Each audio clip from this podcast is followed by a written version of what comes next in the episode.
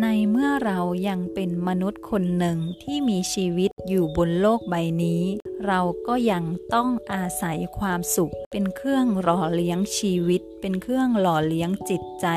เป็นเครื่องหล่อเลี้ยงจิตวิญญาณของเราให้มีกำลัง ให้มีพลังที่จะใช้ชีวิตอย่างเป็นปกติสุขอย่างสร้างสรรค์เจริญเติบโตก้าวหน้าต่อไป และดำรงชีพต่อไปในฐานะที่เป็นมนุษย์คนหนึ่งอยู่ มีแต่คนที่บรรลุธรรม มีแต่คนที่เป็นอริยชนจึงไม่ต้องอาศัยความสุขและความทุกข์ จึงไม่ต้องกลับมาเวียนว่ายในวัฏฏะสงสารแห่งความทุกข์นี้อีก ดังนั้นในฐานะที่เรายังเป็นปุถุชนคนธรรมดาคนหนึ่ง ที่มีชีวิตบนโลกใบนี้ เราจึงต้องเรียนรู้การที่จะทำให้ตนเองมีความสุขกายสุขใจ